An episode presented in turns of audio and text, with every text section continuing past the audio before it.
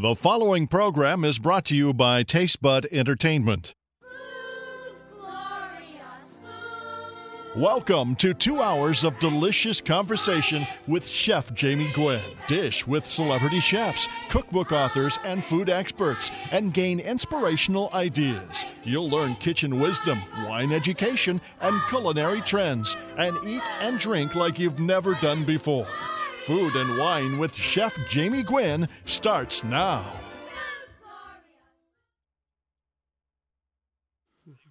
I like that.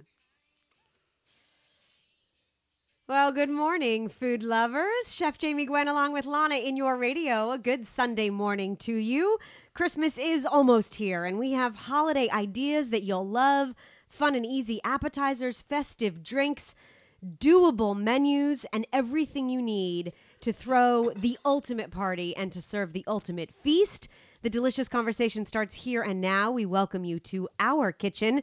This is your culinary playground every Sunday morning for two hours of delicious conversation and fabulous food. Food is life. Create and savor yours.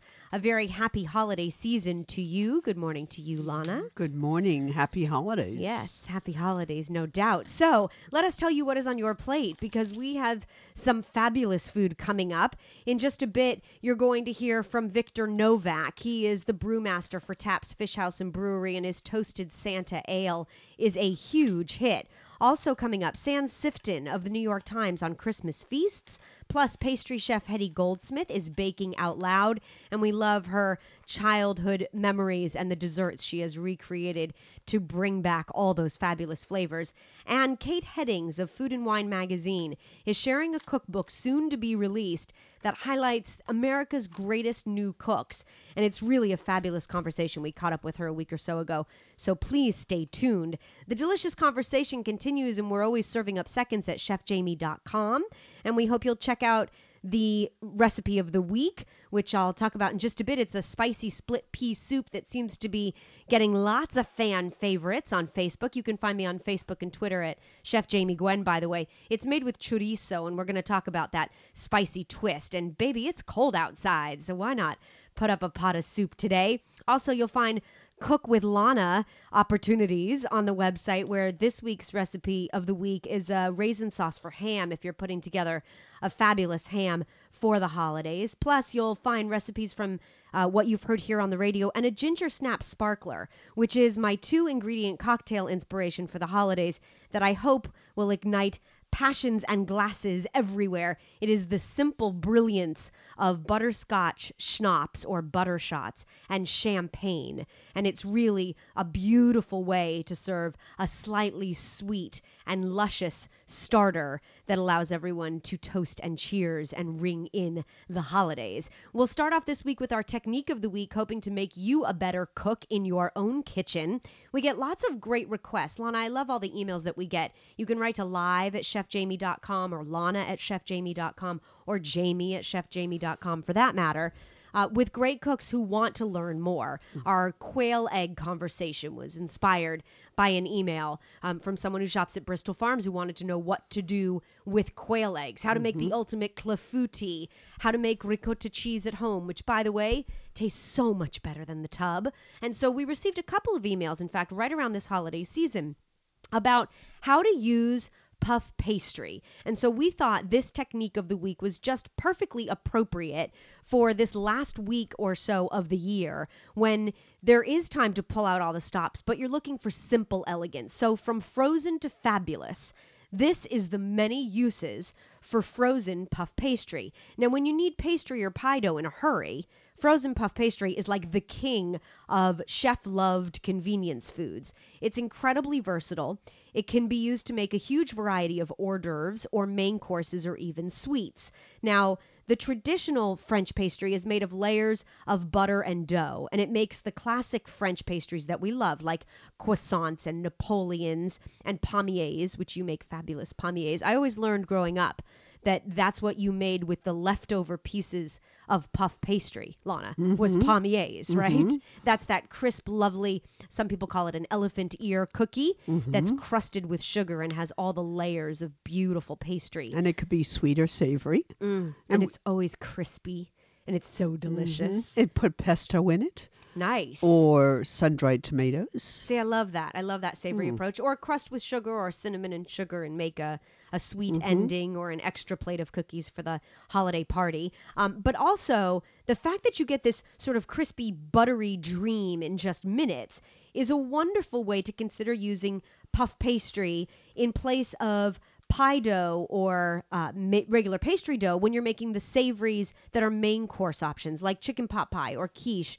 or vol au vent, or of course for Wellington. So here are some tips if you would like to conquer the art of using puff pastry, if that tickles your fancy. Um, first and foremost, you always want to take the pastry out of the freezer 30 minutes before you want to use it. Put it on the counter, let it come to cool temperature, I call it. Or you can thaw the puff pastry in the refrigerator overnight, but I suggest you leave it in the box. Do not unwrap the bag, the sealed wrapper that it comes in, because it keeps the puff pastry moist. We don't want it to dry out, and we want it to thaw on its own. Do not attempt to unfold the three-fold letter essentially puff pastry design that it comes in. Most pre-made puff pastry comes in sheets and it's folded like a three-fold letter. And you want to make sure that you let it thaw before you start to unfold it or it will crack. If your dough does crack, you can dampen your fingers a little bit with water and press it together and then when you go to roll it out, it always seems to come together again. So it's very pliable and workable and it shouldn't be daunting at all. Uh, you want to keep it cool. Uh, another most important tip when it comes to working with puff pastry. And if you find that it's getting too warm or you've cut shapes, maybe the tops for your uh, chicken pot pies, you should always transfer them to a baking sheet and put them back in the refrigerator. Because here's the best tip I can give you about puff pastry puff pastry is easier to work with and it bakes up better when it's cold. So, very important, best to keep it cold. Also, you want to brush your work surface with a little bit of flour so that it doesn't stick. And I like to keep a pastry brush, you taught me this, a dry pastry brush, Lana, right, on the counter so that you can brush the pastry uh, of any excess flour when you're done working with it. Uh, when when I'm making a cookie or even a savory Mm-hmm. uh, cookie, I always put the uh, put them back in the refrigerator for 30 minutes. Before you bake. Yes, You it's better a- to go from the refrigerator to the oven with puff pastry. You'll get a better rise, better color. Yeah, and you definitely get a better puff. And, and that is because the natural water content of all those layers of butter creates steam. And when you take something cold, like the puff pastry from the refrigerator, into the oven, that immediate burst of heat actually creates the rise, right? So you you definitely get a higher, fluffier, butterier mm-hmm. Cookie. Mm-hmm. I work on half sheet pans, a small sheet pan with parchment on the bottom, and that way you could just go from the refrigerator to the oven. You can definitely consider using frozen puff pastry for, uh, let's say, a tomato strudel with uh, goat cheese and Niçoise olives, or mini caramelized onion tarts with bacon or gorgonzola. That's a great, easy hors d'oeuvre. Um, you can always make homemade sweet strudels, I like to call them, by combining, let's say, good quality canned pitted cherries with some sugar, some Heilala vanilla paste, spoon it into 4 by 4 squares of puff pastry, fold one edge over to make a triangle. You seal the edges, like you make a blueberry turnover, Lana, that I love, mm-hmm. and it's simple and easy. You could use any berry, and then bake them off till they're puffed and beautiful, and drizzle them with sea salt caramel, and voila, you have dessert. Now, are you doing the bottom and the top? Well, I liked when you folded them over and you got a, a triangle, like a Ah, turnover yes, of sorts. Yes. There's one that you make too with ricotta cheese that I love. Ah, breakfast uh, Danish. A breakfast Danish. More or less, you can make them the night before. Just cut them into four-inch squares. Mix together some uh, ricotta cheese and a little mascarpone, a touch of sugar, grated lemon zest, I'm in. and put it just. It's really a tablespoon right in the middle of that pastry, and pull the points together, Beautiful. two or four points. Leave them on your uh, half cookie sheet and put them in the oven in the morning. Egg wash before Yeah, they go in. Uh, yes. A little yeah, bit of it's beaten a egg. take on Ina Garten's recipe. Yeah, and it's, It's just nice. delicious. If you love cheese Danish, this is better than you've ever had. Mm-hmm. There are recipes for a pistachio blue cheese and fig puff pastry twist um, that we love to make, along with caramelized mushroom tarts, turnovers, and even an apple and pear tarte tatin, all posted at chefjamie.com under the technique of the week. Check it out. And don't forget the top of chicken pot pie Yes. with it, or For any of your little pies, whether they be sweet or savory. Yeah, from frozen to fabulous, the many uses of frozen puff pastry. And we're hoping too that you'll continue to elevate your level of culinary knowledge, that you'll continue to cook with us, that you'll come cruise with us. Because if you love to indulge in fabulous food and fine wine, then we hope you'll join our next listeners cruise aboard the world's most delicious cruise line. It is Oceania's Marina cruise ship. I will be cooking with you in the Bon Appetit Culinary Center, a private cooking class at sea, along with a food and wine seminar, private shore excursion, uh, wonderful dinners with our food loving group as we experience the brilliance and the beauty of the Baltics. We are traveling next September 2013, and there is still room available. Prices start at about $4,500 per person, including free round trip airfare. Lana, if you would just highlight the one city you can't wait to go to. Uh, Tallinn, Estonia, Yes, me too. where the cows eat the special grass, Yes. uh, which makes the milk in the cappuccino taste very special. Yeah, and supposedly these cows are only for milk for cappuccinos. This is a coffee loving Mm-hmm. Very region. exciting. And really, what uh, is said to be Europe's foremost food. Uh, f- uh, extravaganza right now. I mean, it's really where the best restaurants in the world are. So please come travel with us. We hope to see you on board. There's more information at chefjamie.com and foodandwinetrails.com. And the delicious conversation continues right after this. Uh, we're, we're toasting you. Uh, cheers, in fact. We're sharing beers for the holidays and the best pairing. So don't touch your dial. Chef Jamie Gwen along with Lana in your radio.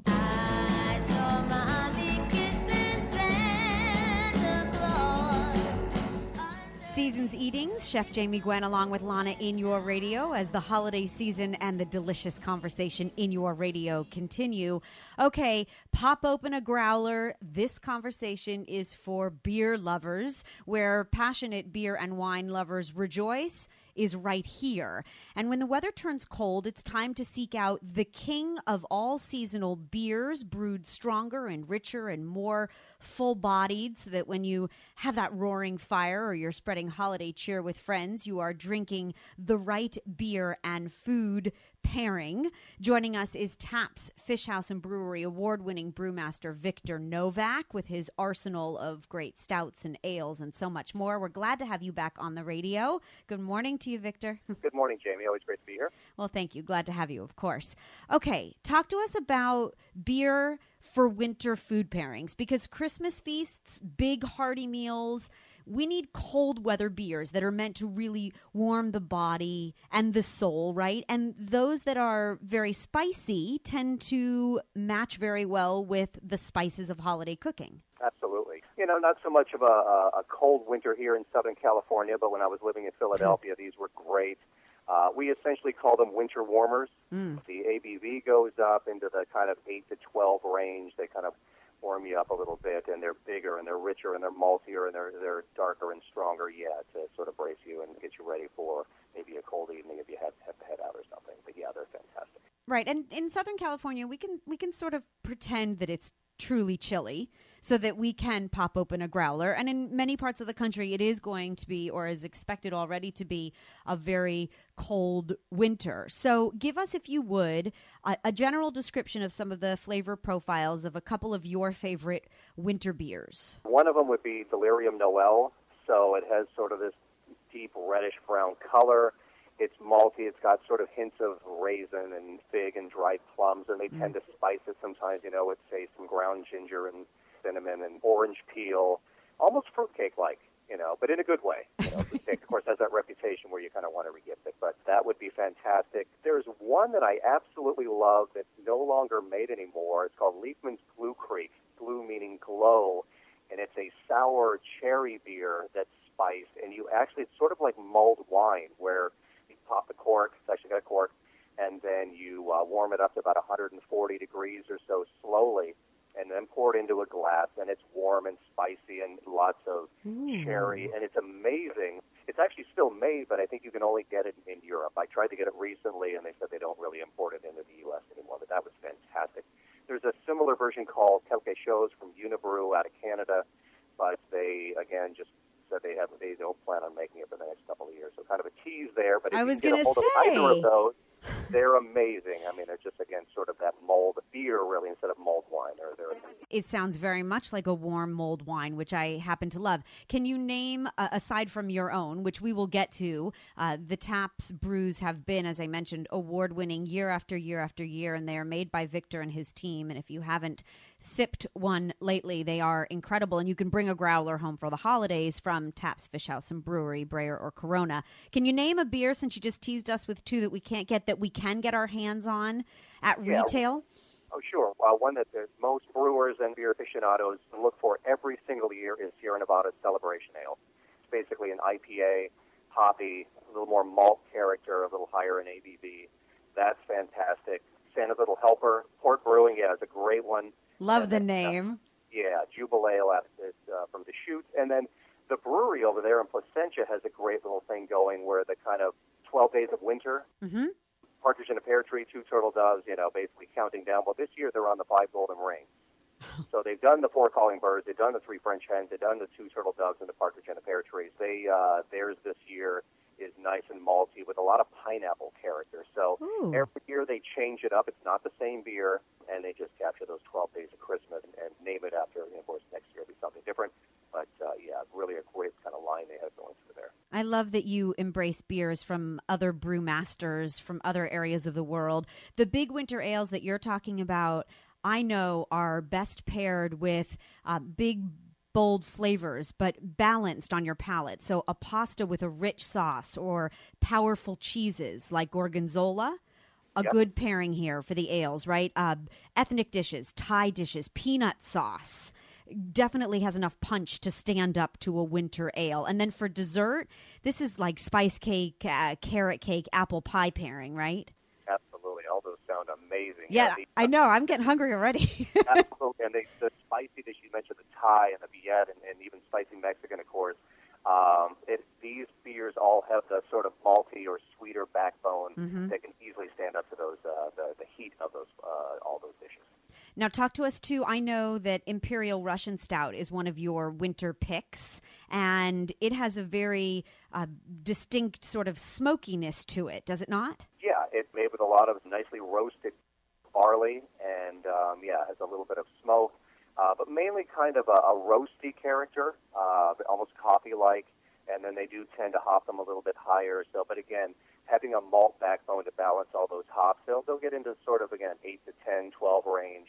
So you don't need a lot. You're generally drinking these out of a tulip, uh, nicely shaped glass, and and bring out the aromatics. And they're eight to ten ounces primarily is what you're going to be drinking with these, but they're they're really wonderful. I want to just clarify for those that don't know, you hear Victor say ABV, alcohol by volume. And the richer and the heartier these beers get, usually the higher the alcohol. So, like you say, we change the glass, we sip accordingly. There's an interesting controversy in the food and wine and beer world, and one you and I have talked about before, and that is that stout is a particularly great pairing to raw oysters. But I know that you don't particularly agree. I don't agree at all. No, I love oysters, raw oysters on a half shell, and that is the traditional or classic pairing is oysters and stout. In fact, they even make a beer called an oyster stout. Folks back east called Yard. They make a great oyster stout. Yeah, I would much prefer something like our cream ale. To be honest, something lighter and smoother. Ours has got a little bit of residual sweetness because oysters are very delicate. Yes. Sometimes a little fruity, a little briny, and if you hit them, you know, with a big heavy stout, you lose that sort of delicate flavor of the oyster. Where something lighter like a cream ale will complement that, and they'll both pair really beautifully. And that's what I like to sit at your raw bar, eat oysters, drink your cream ale. That's a holiday, as far as I'm concerned. Almost every day. a good winter holiday. Oh, you're so spoiled. I love it. Okay, there is a new holiday ale that you have debuted at Taps in Brea just a couple of weeks ago, in fact. And we talked about your holiday ale and its creation because you ran a Facebook contest, in fact, to name it. So if you would please disclose the seasonal beer and uh, tell us all about your creation. We've never done a holiday beer before, so ownership kind of challenged my brewers and I to come up with something. So we definitely love the, the Belgian character because the yeast character in Belgian beer is very fruity, tend to be very spicy in and of themselves without adding any spice. And then we added some ground ginger, some blackstrap molasses, which came mm. out in the beer more sort of anise-like, a little bit of black licorice, and then a touch of ground cinnamon. We didn't want to add too much cinnamon because we already make a pumpkin ale, and we didn't want them tasting too similar. And then the name, yeah, one of our bartenders actually won the contest, and we named the beer Toasted Santa because there are a couple grains in there that we use, uh, biscuit malt and an aromatic malt that are very toasty, uh, and they add a you know a nice little slightly toasty uh, flavor note to the beer. And then, of course, Santa, after a long night of passing out presents and whatnot, if he has a couple of these, he'll get a little toasted. Well, and, and he So on deserves it. He deserves a good beer after that. I know you recommend the Toasted Santa with your charcuterie and cheese platter. Uh, Mm-hmm. roasted meats, right? Like, oh, a good um, roasted rack of lamb or even lamb chops would be nice. would be fantastic. Yeah, because again, toasted, uh, rich caramel character to that as well. Right. And then anything sweet like um, a creme brulee, custardy, really, you know, lovely mouthfeel, even tiramisu, I'm thinking, would be really nice with the spice. In many ways, these are dessert beers, so that would be absolutely great. Yeah. Okay, bring it on. Start the fire. We'll spread holiday cheer. You can certainly buy growlers of your favorite of Brewmaster Victor Novak's creations. His beers available at Taps Fish House and Brewery in Brea and Corona and at the Catch in Anaheim. And we will most certainly be picking up a growler or two so that we can uh, celebrate the season and toast you, Victor, for sure. And we'll be coming into the restaurant too so we can do it glass to glass. I want to mention as well uh, that Taps is partnering with Food Bank for the holidays. Now through December 30th, the Heart of Downtown Food Bank for the fourth consecutive holiday season is benefiting from those who bring in a $25 or more gift card to Ralph's Supermarket. You actually receive a certificate to dine at Taps for their Sunday brunch extravaganza worth $36 per person.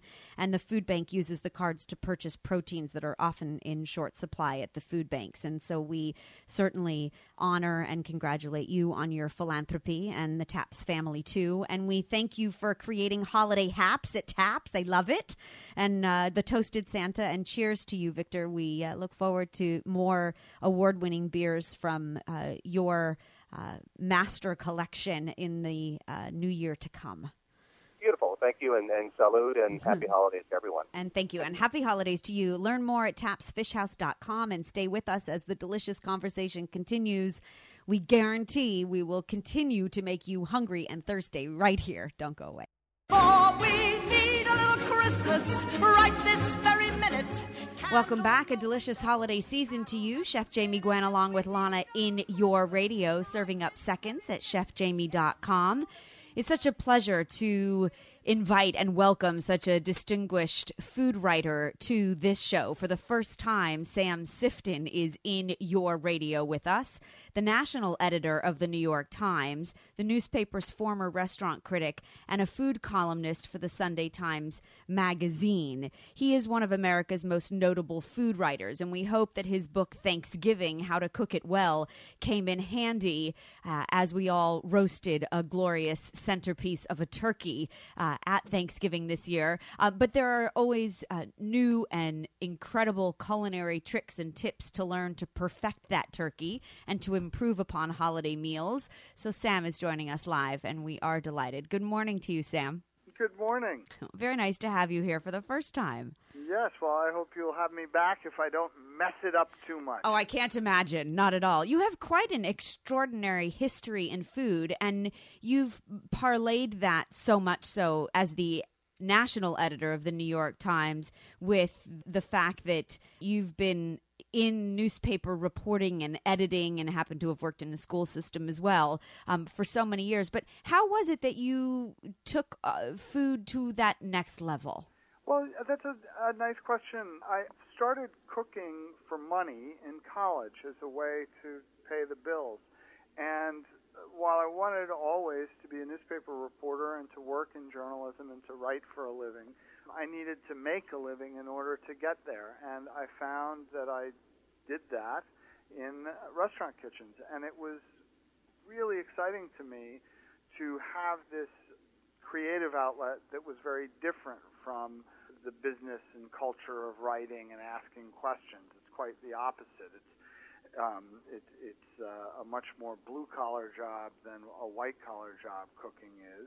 Although um, newspapers and, and restaurant kitchens share a lot as well, a hyper adrenalized environment most notably. Um, so I came into newspapers with some knowledge of, of the restaurant world and of the food world, and I've always managed to kind of link them a little bit.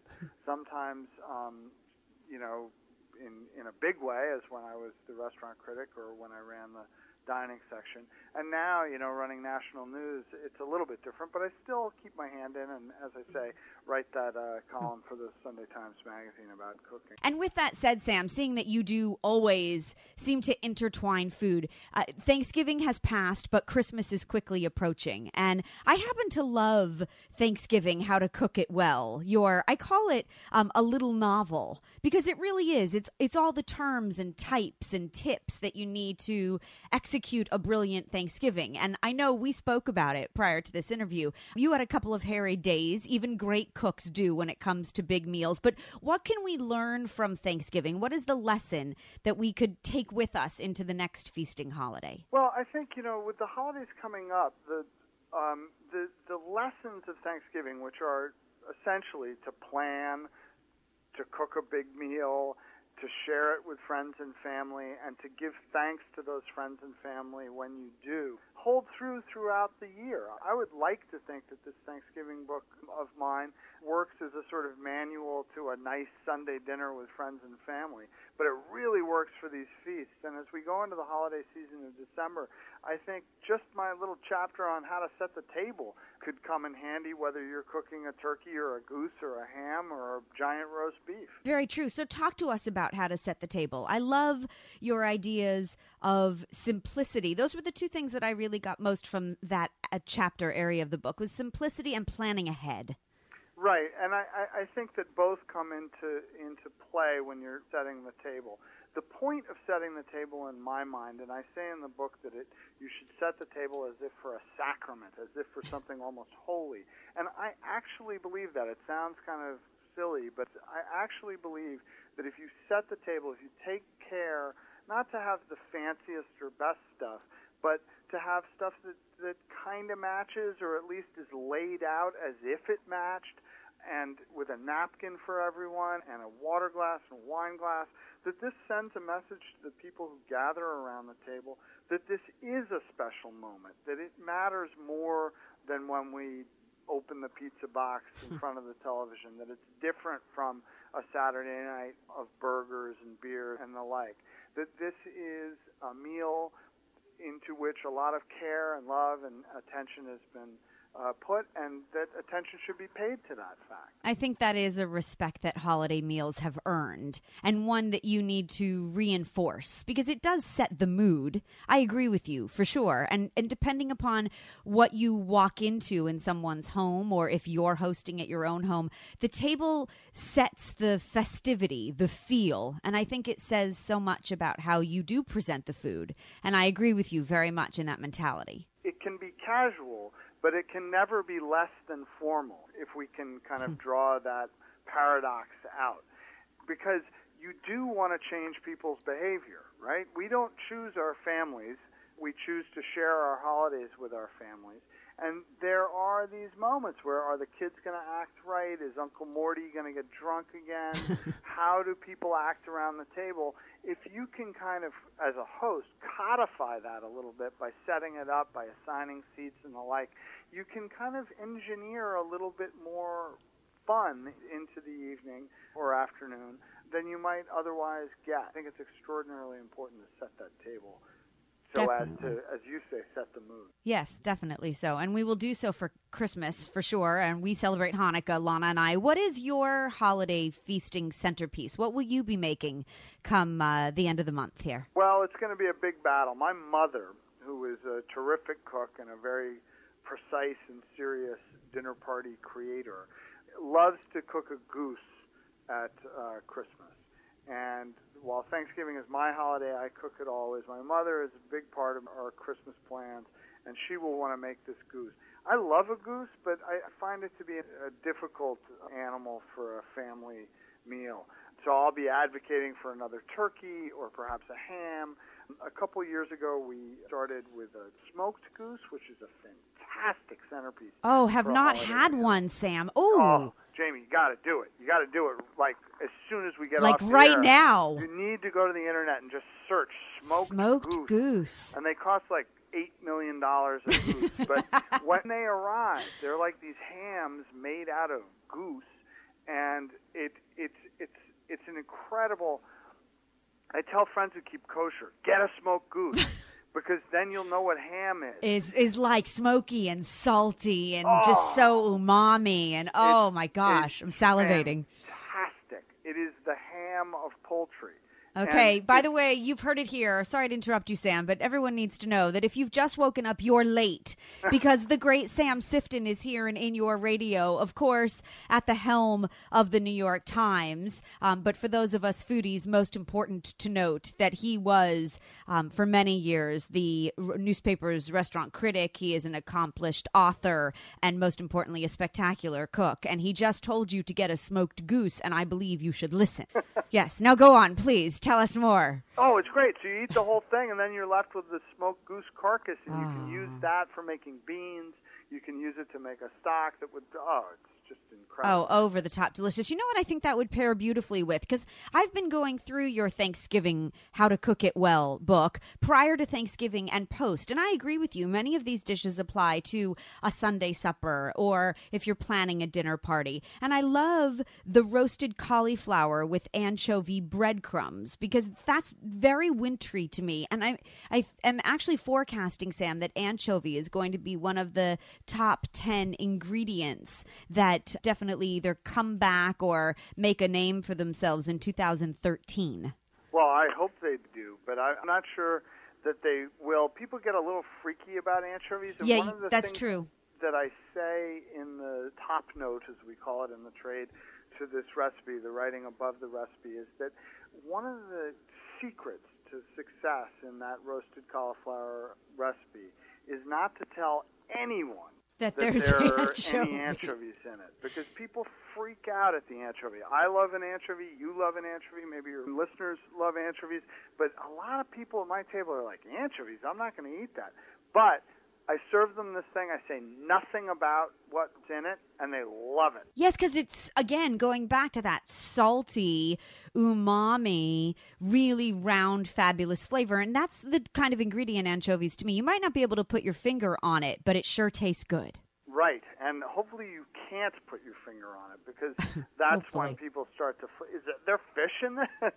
No, it's just, No, not at all. Don't It's just- worry. It's, like Have some worry about it. more. Right. Right. Could we post the recipe though on the website because of course you can. I Thank hope you. do, and I hope that people like it, and I hope they come back and get the book and use it for Thanksgiving and Christmas and Hanukkah and every and Easter and every holiday. and we plan to definitely. Sam, if you'll please stay with us, we need to take a quick break. There's more cooking and entertaining right after this. Chestnuts roasting on an open fire.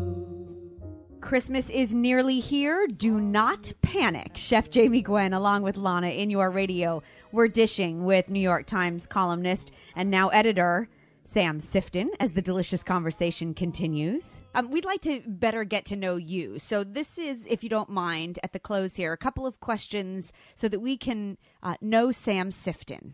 Sure. Okay, Lana, you go first. Uh, Sam, I'd love to know do you miss restaurant criticism?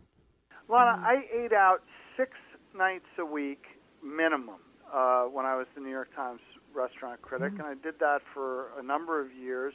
I ate many lunches as well, the occasional breakfast, and this is it's like death by massage. It's, it, it, it's a wonderful way to live your life, but it's also a very, very difficult way to live your life. The amount of food that I consumed uh, in that job was astonishing, and I did so under the cover of anonymity, on using fake names and with many. I was like Jason Bourne, but eating all the time. And it, it, it's a it's a difficult, stressful, marvelous job that is much more difficult uh, to to to perform. I think than people understand, just because of the sheer amount of food that you, you put away. That said, I do miss some of those meals, and I certainly miss my byline. Ha. Well, the byline will always be with you, Sam, and it, and I will tell you from a food perspective and from someone in the industry, you are immensely admired, not only for your culinary skill and your range, but also for your ability to put it into words. And the pros themselves, I think, will always be cherished from the times that you were writing about food and then today editing. Uh, certainly an impressive job, no doubt. So leave us with, since that food passion of yours continues, your top three essential ingredients in cooking. Three ingredients that your kitchen would never be without. Well, there's always butter in my kitchen. Yes. You follow Julia Child in this absolutely. You must, must, must have butter. You need salt as well, but I'm, I'm going to assume everyone has salt. Having sweet butter is absolutely crucial. It's crucial to my cooking. I find that I use soy sauce more than perhaps you know people would think. I like I like it. You mentioned umami, that fifth sense earlier.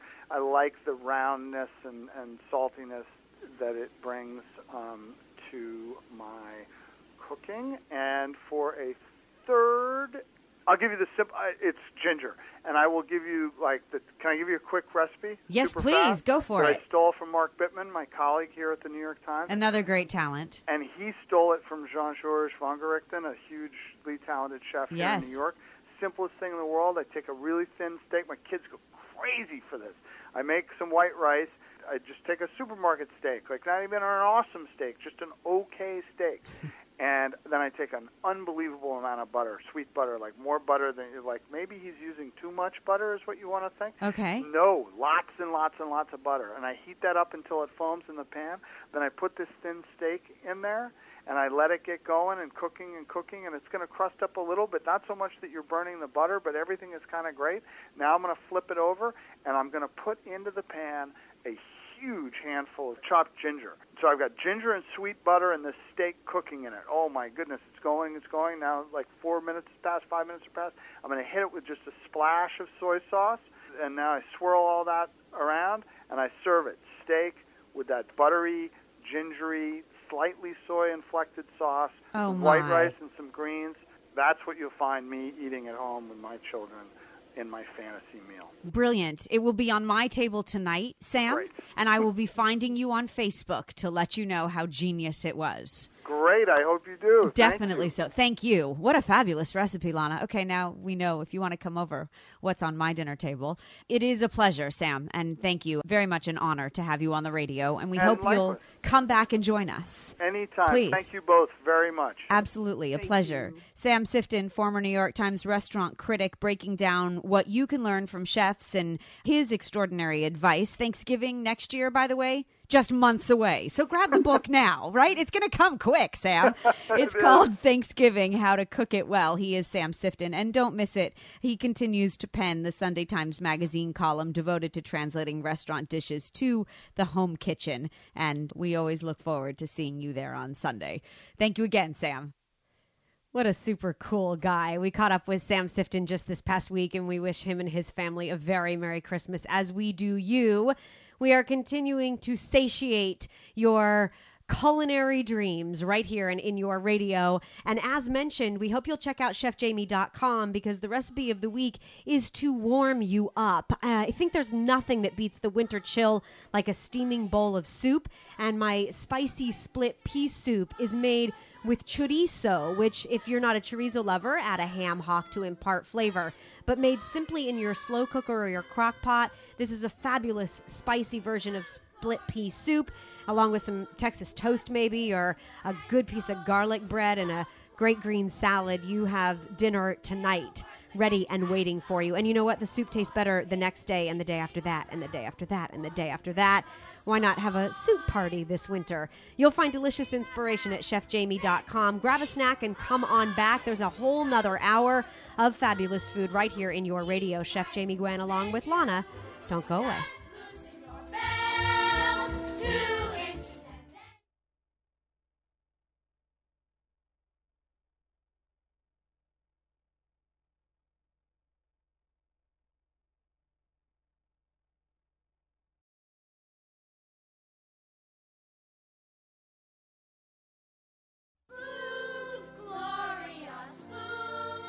Welcome to the second hour of delicious conversation with Chef Jamie Gwen.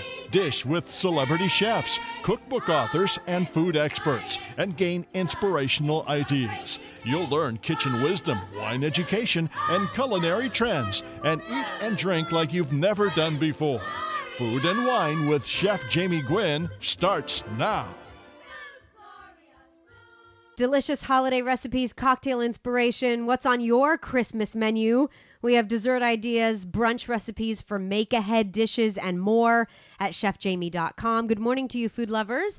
Every Sunday morning, two hours of delicious conversation and fabulous food in your radio, KFWB, News Talk 980, Chef Jamie Gwen, along with Lana. A very happy merry holiday season to you. May you eat, drink, and be merry this week. And please do join us next Sunday as we will be live to ring in the new year and celebrate with you prior to 2013. Coming up this hour in just a moment, Kate Heddings of Food and Wine magazine is highlighting the newest cookbook soon to release from Food and Wine called America's Greatest New Cooks.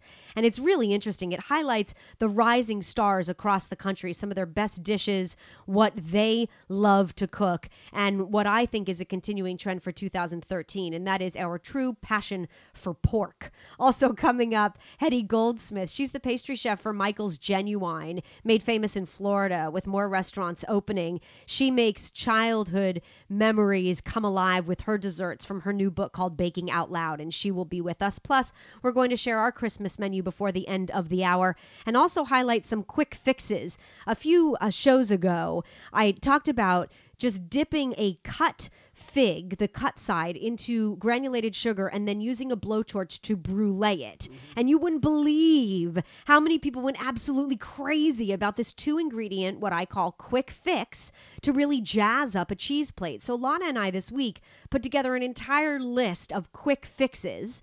And Lana, if you would just highlight one, throw one out there. I love the idea of taking Nilla wafers and making your own white thin mints. Oh, of yes. dipping them into white chocolate and then uh, scattering some crushed peppermint cookies or candies on top. And really, it does taste like a white thin mint. They're Mhm. so good. We're sharing more quick fixes throughout this hour, so please stay tuned. But first, let's catch up with Kate Hedding so that you can learn about America's greatest new cooks and where you should be dining.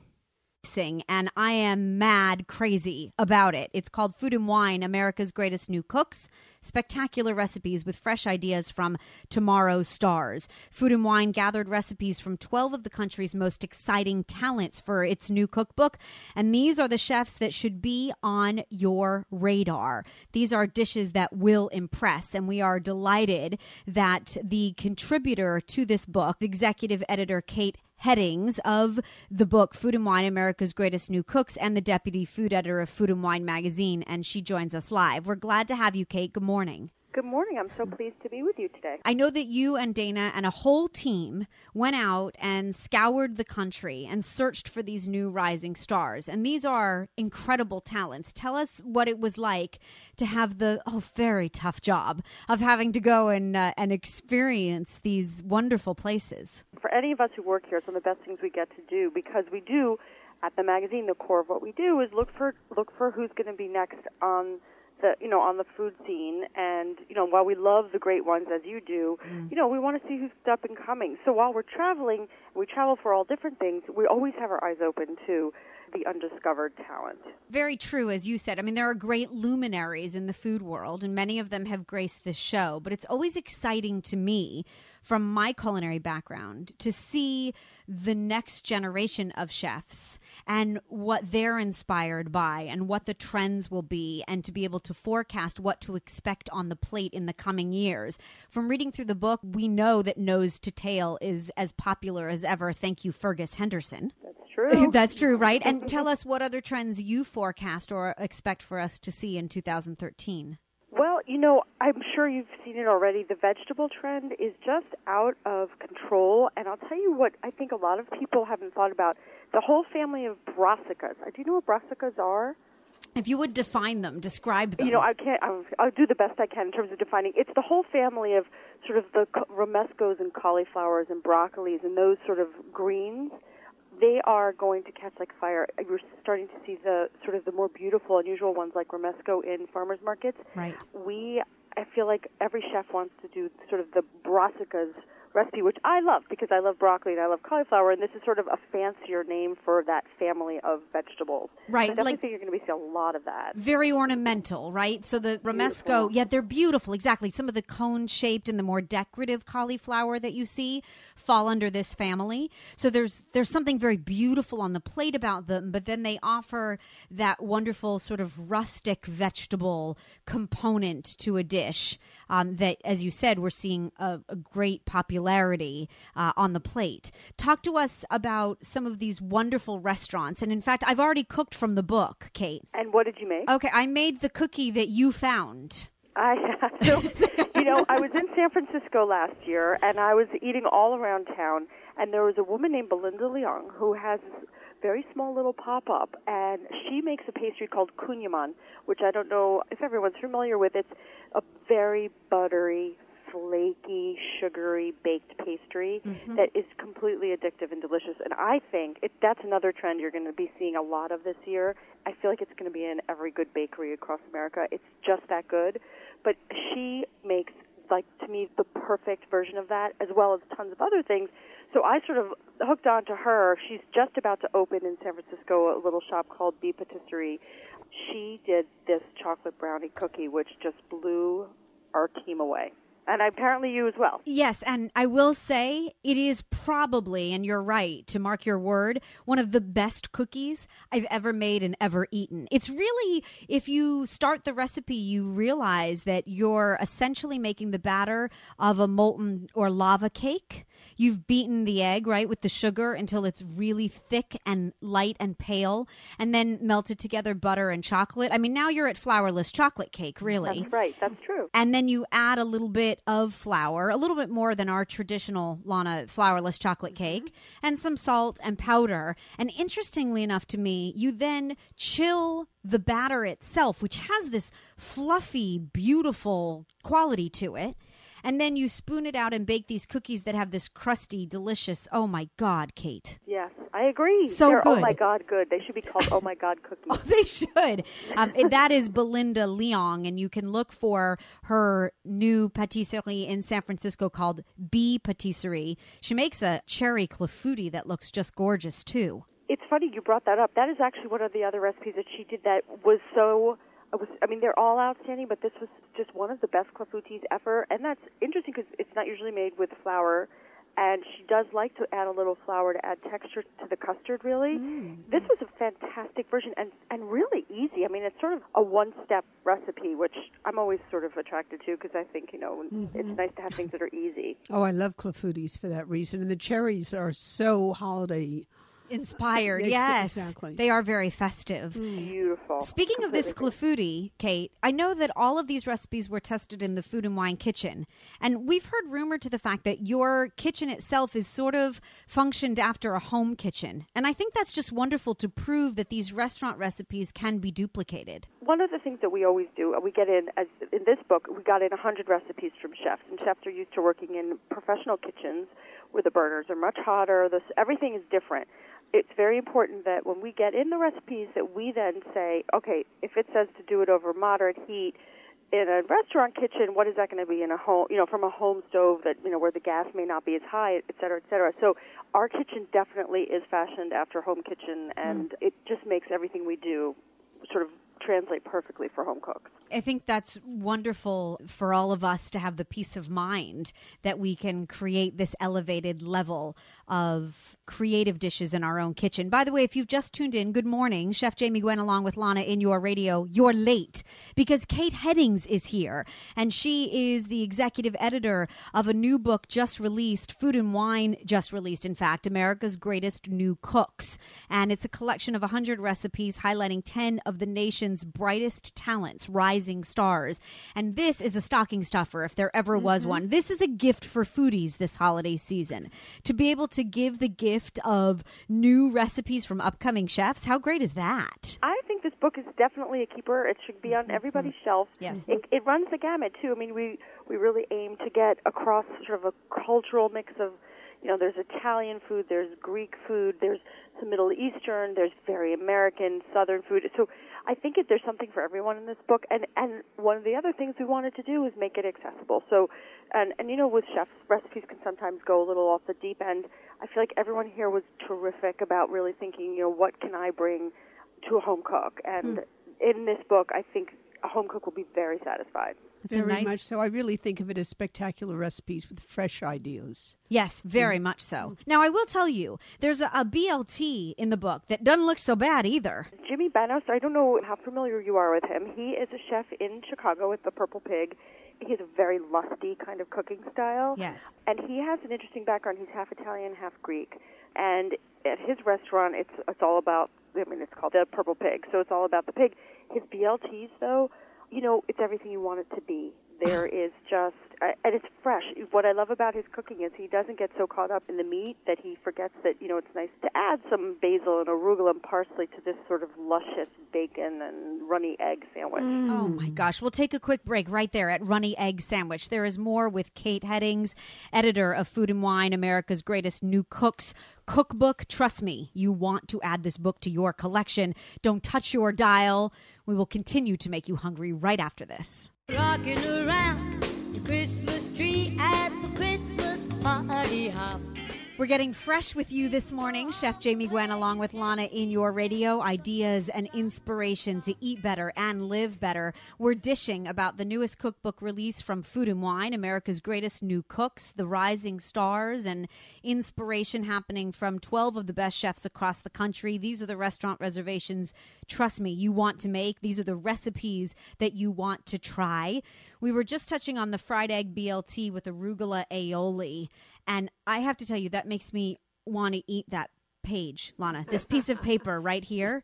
I mean, can you imagine? It has um, baby arugula and frisee, and then the herbaceousness of parsley and basil leaves. There's a garlicky mayo, right, Kate? And then this right. rustic bread and thick cut bacon and heirloom tomatoes, and then a fried egg on top. No, on the inside. Fabulous. It's on the Uh, inside right of on the inside. picture. Okay, Mm. I'll take it whichever way. Jimmy Bannos actually reminds me very much of the Fergus Hendersons of the world and our experience at St. John because he's very pork centric Mm-hmm. and he's very nose to tail. By the way, Kate Hedding with us, executive editor of the book and the deputy food editor of Food and Wine magazine. Kate, tell us where else you dined that really just took your breath away. Well, I'll tell you, it's so hard to pick just one. But here in New York, we have a couple of terrific restaurants that made the list. One is called Il Buco Alimentari. Justin Smillie is the chef there. It's a really fantastic Italian restaurant. His food is so soulful and so Yes. just dig deep good. He has his pasta. Some of his pastas were terrific, but to his credit, you know, some things. Sometimes what I love about a chef is he did something. This is spinach salad, simple enough, but you know, he takes a classic bagna cauda, um, which is a, a sort of an olive oil and anchovy dip that Italians do. He made it into a dressing. And I just love those things. It's such an easy thing, but it was so smart. Love it. I, I mean, I highly recommend it if people come to New York to go to that restaurant. We've been to Il Buco, by the way, Kate. Not to interrupt you, and behind the velvet curtain, and we know that that new restaurant, the new addition to the family, must be spectacular. I love the vegetable inspiration in that piece as well in the book. His signature dishes, the sugar snap pea salad, simple enough. We have that page open right Oh, now. you do? Well, what's brilliant about this, and I think this is another trend that people are going to start to see, is this sort of savory granola. Who'd have thought? But in and of itself, it's delicious just to have as a snack with, you know, with a drink. Mm. But here, with this, with these like sweet sugar snaps and the creamy ricotta cheese, this is a winner. This is a definite winner of a dish. There's Oh, no it- doubt. It's done with kasha. I Yes. think it's just brilliant. and called a granola too, which I think is such a twist. I just love that. We were very proud, being Southern California based, Kate, to see that an LA restaurant made the list Yes. and Spice Table in an interesting part of LA and a small restaurant that has just slowly built an incredible name for itself. Bryant is a super talent. Yes. He combines such an incredible, sort of authentic style of cooking. He's, he himself has such a terrific background, and he, I, I mean, we love his food. I really love his food. I don't know if you've had an opportunity to see, but he does these um, curry fried chicken wings. Yes. Again, blown away in the kitchen by how good they were. It was such a smart idea. The little things he does, he marinates the chicken for a little bit with some fish sauce and some curry powder. And then what he does it was so smart is he whisks the coating that he puts before he fries the chicken. It's a little coconut milk with the eggs, and they're perfect chicken wings. They were just mm. perfect. Okay, you're making me hungry. That's not fair. No. Because we know so much about Spice Table. And again, that is the restaurant in Los Angeles where Chef Bryant has made a name for himself, a spectacular rise in the food world, and one not to miss. And now all I want is curry chicken wings, I have to tell you. or the, the fried cauliflower, going back to cauliflower oh, with the oh. tangy dipping sauce. That's my favorite recipe in there so far. Oh, with Oh, the chilies and oh, all that mm. herbaceousness. Completely addictive. Mm-hmm. Beautiful. And then you were alluding to two restaurants. So if I could guess your second one, I was going to say that it was Alex Stupak. That's correct. It is Alex Stupak. Yeah, because this guy's crazy good. He's crazy good. Crazy you know, good. His background is as a pastry chef and a molecular pastry chef at that, which, which is really kind of fascinating. Um, that he made this transition. He started with a, his taqueria, which was a very casual sort of taco place, and then he went on to open Empellón Cocina, which is a much more you know, advanced, I guess is the right word, Mexican restaurant, and he's doing fantastic things there. It's like a taqueria, but totally 2015. Right. Yeah. Well, and that's his, exactly. He's always think he's one step ahead of the rest of us when it comes to sort of where's Mexican food and, and what can you do with it. Like, for example, he makes guacamole with pistachios, right? And mm-hmm. they're roasted and, and yummy. Simple enough and such a good idea. They're Yeah. very good on there. It's such an easy thing to sort of mm. Say, hey, I want to, you know, I just want to make my guacamole a little different today. and what might be one of the most simply artistic, beautiful photos in the book, which by the way, the photos are, are evocative and and just absolutely so appealing. The Chipotle roasted baby carrots from Alex. That's one of his Oh. signature dishes at his restaurant. But you said it. You hit the you hit it on the nose. Very very simple, but just uh, taking those canned chipo- uh, chipotle chilies and adobo and the sauce in that can and using that to flavor these carrots makes them so smoky and a little spicy and you know they're naturally so sweet. It's a great dish. We're making queso fundido with shrimp and oh. tomatoes. Lana, will you make it first? In just a few minutes. I'm gonna say you're picking you are picking all of my favorite oh. recipes as we go through this book. Oh. This queso fundido is mm. oh boy. Good. And It's pretty chilaquiles? I, I would sit down to chilaquiles with you anytime, Kate. We have to go do that. Okay, I would like that. We were meant to be friends. It's a delight to have you for the first time here on the radio. And we know um, your partner in crime at Food and Wine, of course, Dana Cowin, as well as Grace the Show. And we're proud to support and to partner because we are great food and wine fans. This is a book that will allow you to look forward into the world of restaurants and to be able to forecast who the best chefs are. Where could that info come from better than Food and Wine? America's greatest new cooks. The cookbook is soon to release and it is available at foodandwine.com forward slash books or you can find it on amazon.com. We've excerpted a recipe as well at chefjamie.com and it will link you through.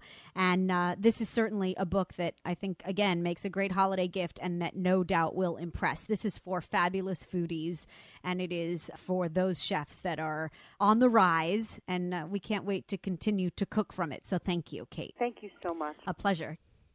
Sharing the best of culinary wisdom here. It really is a fabulous cookbook, and you want to pre order mm. yours now on Amazon.com, by the way, because we got a very exclusive copy. and I'm going to hoard mine. So you Yes. can't have it. it's worth hoarding. Pretty great stuff. Here's another moment of culinary nirvana. All this hour, we're sharing quick fixes one, two, three ingredient ideas, recipes, suggestions, or even methods that will hopefully bring you great uh, culinary fame this holiday season. Lana, what's your next quick fix? Oh, I have the best steak marinade. Yes, you do, Uh, actually. two I'm ingredient. two ingredient. yes, go for it. Whiskey and balsamic vinegar. Yeah, first Equal of all, parts. there's something about the combo. and everyone has Jack in their little cabinets. And if you're a gentleman, you have gentleman's jack, by the way. and um, yeah, you know, there's something about the balsamic vinegar that caramelizes when you either sear or Mm. grill or somehow high heat cooking method Mm-hmm. cook that steak. And so the balsamic vinegar, the vinegar adds tenderness, right? It, Mm-hmm. it definitely tenderizes the steak. And the whiskey has a sugar component to it as well. And then you've got that oaky, sort of smoky, like you used a wood chip kind of idea.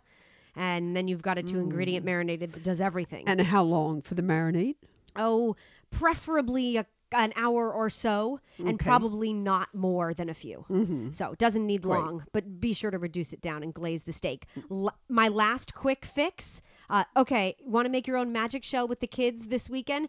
Coconut butter and chocolate chips is so much better than the bottle. There you have it. There's another great quick fix. When we come back, more sweets right here in your radio. Don't go away.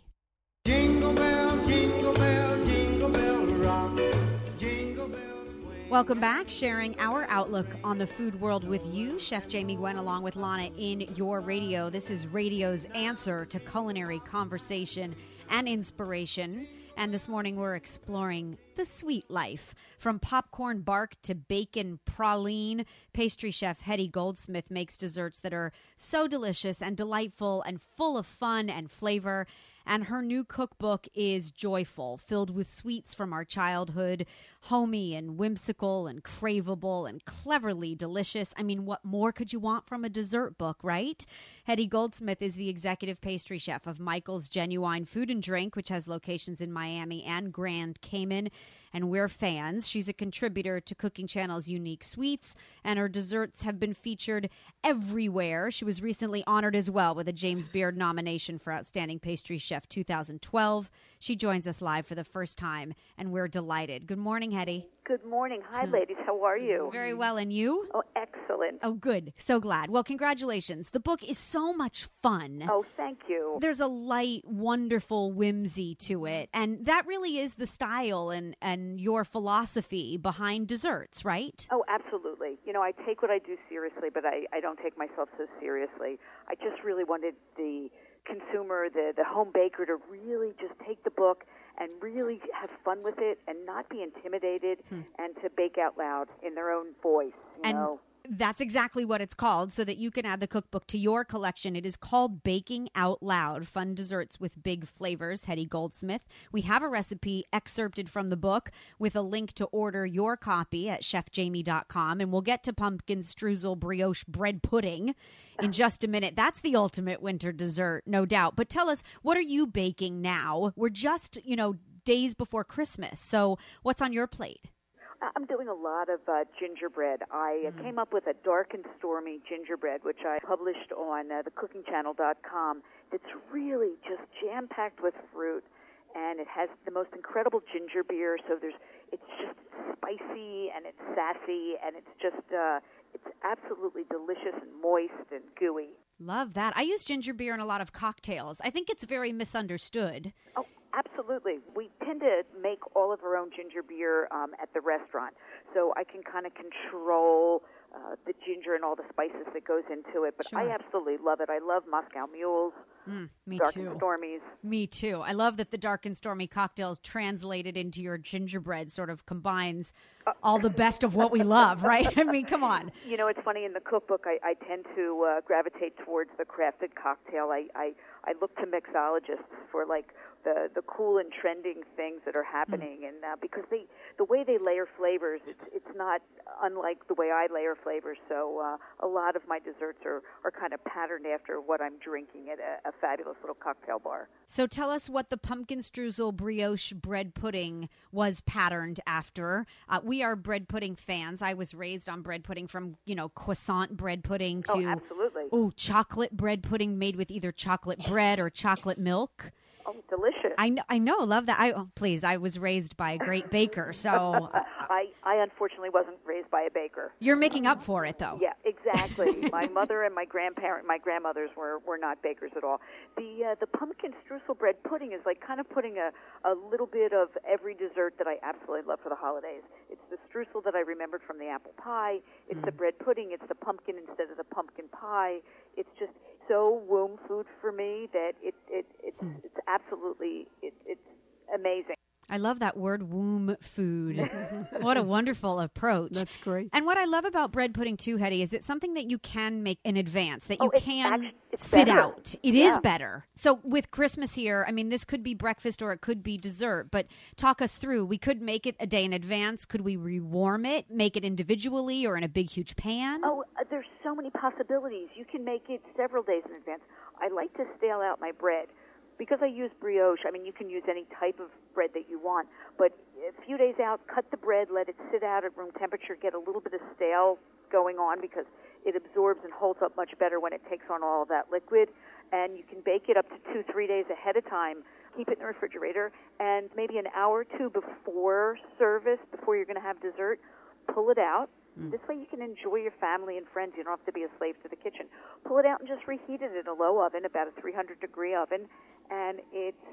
I think the flavors to really develop as it sits. A lot of my desserts, I feel the same way. And anything that really has a lot of cinnamon and allspice and clove and all those wonderful holiday spices, they really take on a, a much richer flavor profile. Yeah, I agree. They have to sort of marry and meld and come together and talk with one another and Exactly. become they play friends. well in the sandbox. Yeah, that play well in the sandbox. I love it. Speaking of sandboxes, so much of our childhood memories come together when it comes to the sweets that we remember. So let's bake from Baking Out Loud. You make a red velvet twink, and I don't think there was ever a more appropriate time since no one can get their hands on one. Exactly. Timing was perfect yes. for this. Timing is everything. So it's really a Twinkie, but made better by red velvet. I can't imagine how great this is. It was delicious, and I put a little bit of a twist on it. I add goat cheese to uh, the cream cheese frosting because I think it adds a little bit of intrigue. It adds a little tart sour, which I absolutely love. You know, always playing with the balance and making sure that desserts are well balanced and not overly sweet. I love that idea of the goat cheese. Inspire us. Do you use a lot of goat cheese, a lot of mascarpone? How can we add ricotta? I happen to be a, a goat cheese and mascarpone diehard lover. Exactly. I even use feta cheese. I um, Oh, how? I love salty. I have a panini in the book, a, a banana toffee panini, but I make it for the holidays in a very similar setup, except instead of using uh, the bananas and the toffee, I'll use sautéed apples or pears, crumble some uh, really delicious either French or Greek feta, so it adds that little bit of saltiness and a little bit of streusel. Press the two, you know, slices of brioche together and put it in the panini press, and it's just warm and delicious, and it oozes of the holiday. Oh, the picture in the book is absolutely gorgeous. I want to eat that page. I do. Ooh, banana We just toffee might. panini. Mm. Okay. If I can't get to the panini maker quick enough, I might slobber on the book. Let's take a tour of the recipes. Take us to overstuffed O's. I mean, again, the ultimate sandwich cookie, right? It really is. It's you know my love for Oreos. I, truth be told, I was never really an Oreo fan, but the fact that this cookie, with the addition of uh, the cocoa nibs and the chocolate, I mean, it's really it's an unbelievably rich cookie that just melts in your mouth. And I, I will tell you, I'll fill you in on a, a little secret. When customers come to the restaurant at Michael's Genuine, I throw a batch of these into the oven, and the smell is intoxicating. I sell more dessert when I bake these cookies. It's just, it's unbelievable. I love that because I've always been one to say that whether you love to cook or love to eat, Hedy, you'll listen to this show. And even if you put a saute pan of cinnamon sugar on the stove when people come over Love and you order takeout, they're still hungry when they walk in the door, when they get that waft of sweetness coming through. Oh, that's, that's great. I love that. It's true. I mean, I'd much rather walk into the restaurant and have an overstuffed oh, mind you.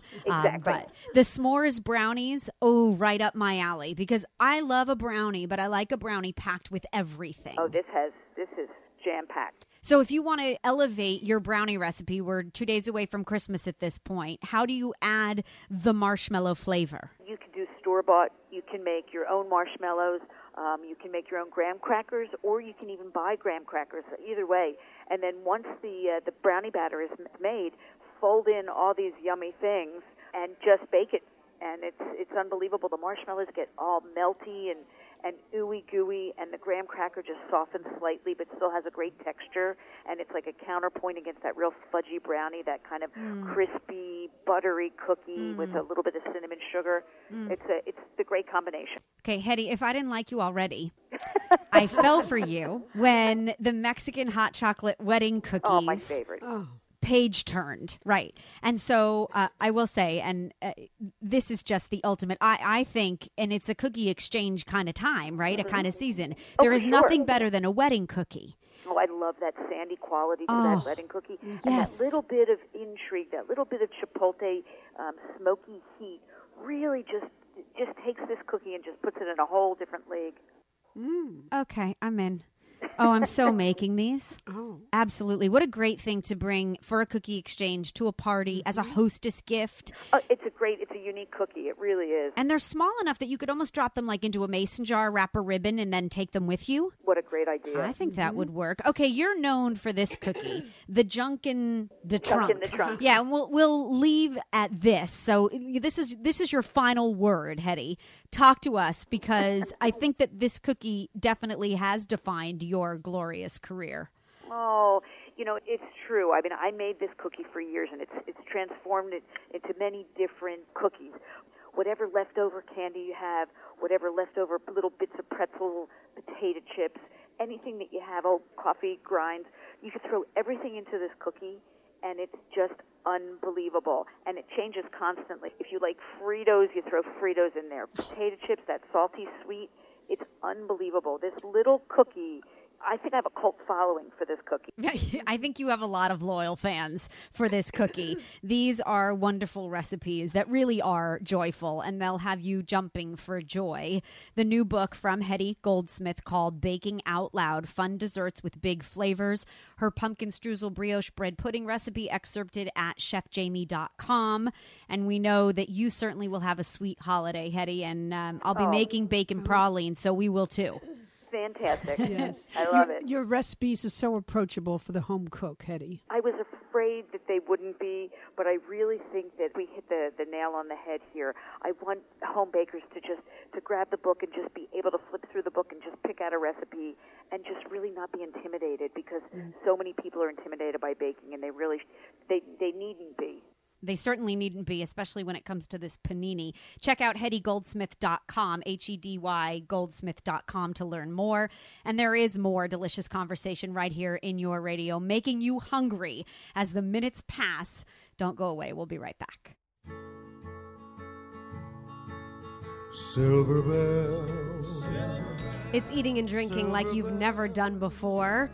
We thank you for continuing to listen to the delicious conversation. Chef Jamie Gwen, along with Lana, sharpening your cooking skills and pleasing your palate. Christmas is just a couple of days away, and whether you're making an extra batch of cookies today or looking for fun and easy appetizers, you'll find us serving up seconds at chefjamie.com.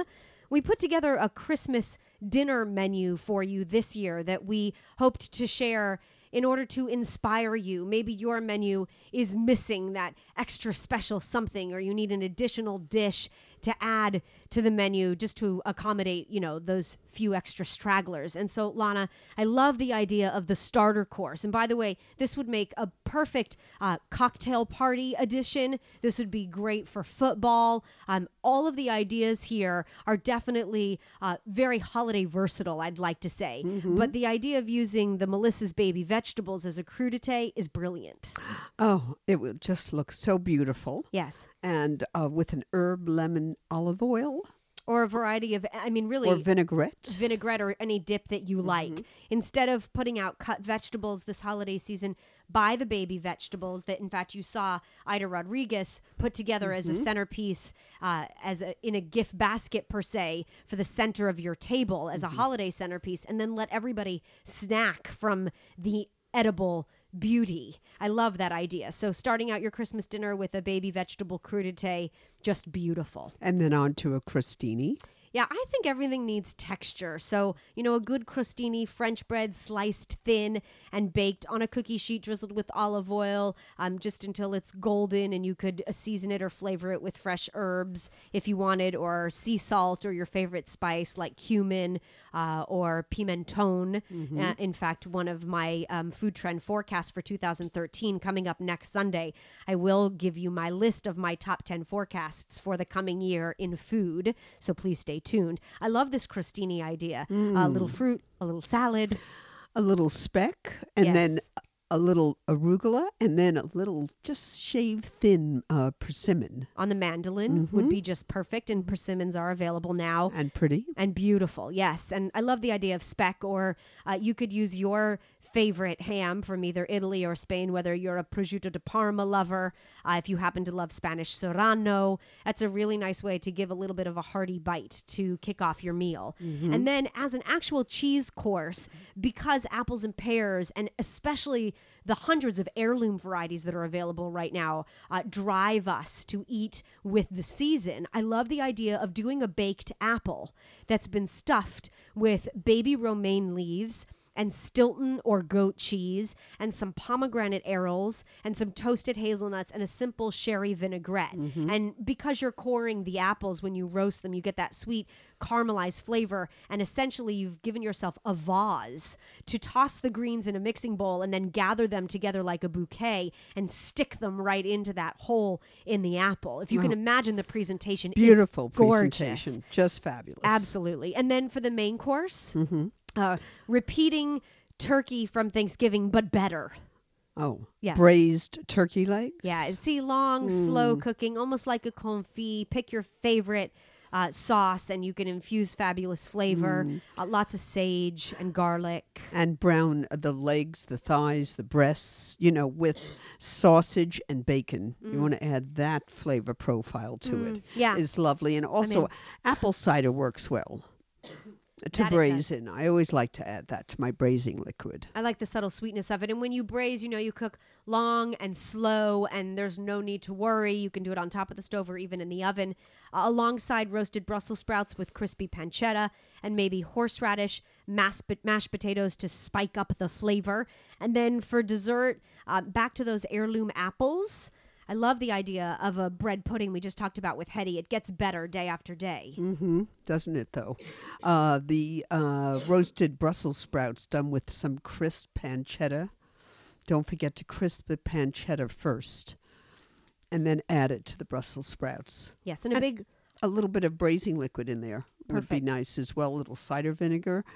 I'm going back to dessert, a holiday cookie platter. Let everybody bring their signature family cookie and uh, gather a platter together and then sit down for cookies and milk or hot chocolate at the end of your Mhm. meal Mm. and let everybody talk about uh, a Christmas memory that they have Mhm. to uh, to bring it all together. What a wonderful way to end uh, a big holiday feast. I love that idea. Okay, on Facebook at Chef Jamie Gwen, these quick fixes, they're getting a lot of attention. So let's finish this hour with a couple more, what we call of our last bite. Mhm. Um, okay, the last quick fix that you mentioned, Lana, was. Uh, let's Oh, see. I talked about the steak marinade. That's right. Okay, The I talked about whiskey and balsamic. how to make your own magic shell, coconut Mhm. butter and chocolate chips. Mhm. Um, we should never forget about eggnog French toast because you never have to mix milk, eggs, and sugar together again, right? The custard's made for you. And eggnog, uh, this is a, a commodity right now. I mean, limited time offering, right? so uh, definitely buy a good bottle of Broguiere's eggnog at Bristol Farms if you can still get your hands on one. Pour it over the bread, Mhm. bake off your French toast, and sit and eat in heaven. Mm. Mm, so good.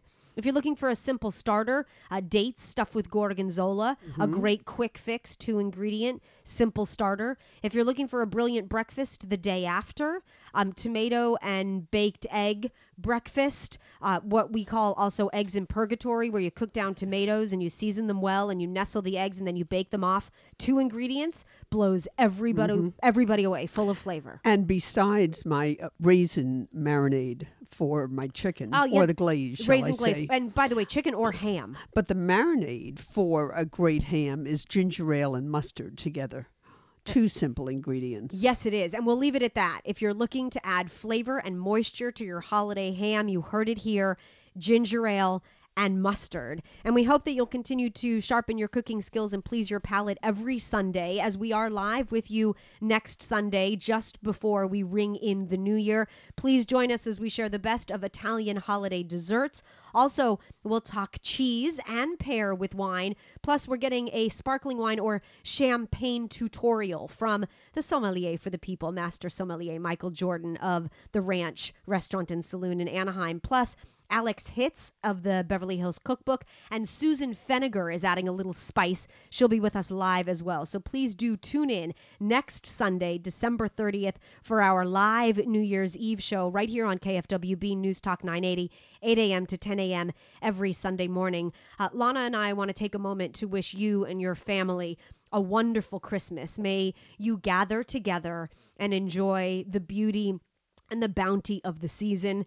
Um, truly, uh, to keep safe and to know that we intend to continue to grow uh, what we all love uh, about this great country, and that is the safety and the prosperity that we all live with, that peace of mind every day in 2013. We hope that you eat, drink, and be merry, and that you do have a delicious feast. You can find us at chefjamie.com all throughout the holidays with lots of delicious inspiration, and we thank you for so many years of listening to this show, and we hope you'll continue to listen in the new year as well.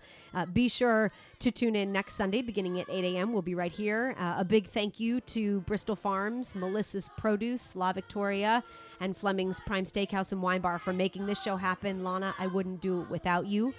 You are the reason. And I wouldn't do it without you. Every Sunday. That's a good thing. And we wouldn't do it without Steve or Michael either. So thank you guys very much. A very, very Merry Christmas to a delicious holiday season. We'll see you here next Sunday. Thanks for listening. I'm Chef Jamie Gwen signing off along with Lana. We hope you continue to eat well. The preceding program has been brought to you by Taste Bud Entertainment.